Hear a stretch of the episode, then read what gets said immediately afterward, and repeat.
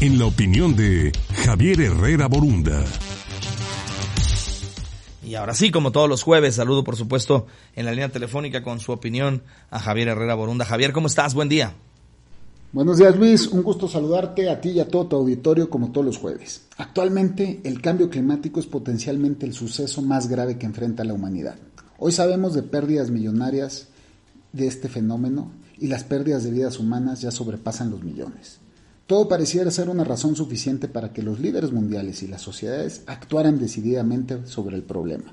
El Acuerdo de París era esa apuesta, parecía ser la esperanza. Su objetivo era disminuir la temperatura del planeta.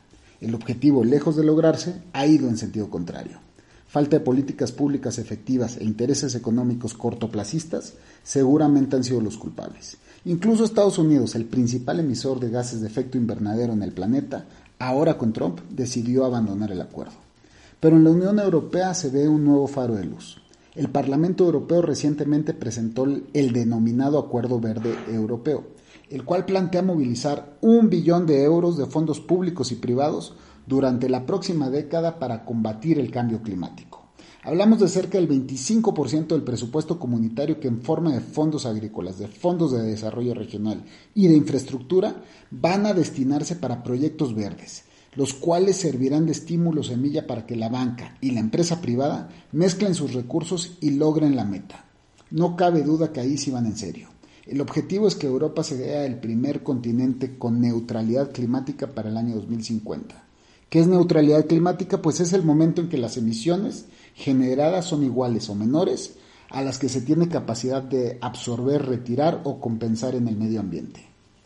Auguro el éxito de esta política pública ya que le está apostando fuertemente a la corresponsabilidad del sector privado, quien va a ver sus intereses económicos alineados con estos estímulos y jugará un papel muy importante ya que tendrá un campo fértil para tener desarrollo de negocios verdes.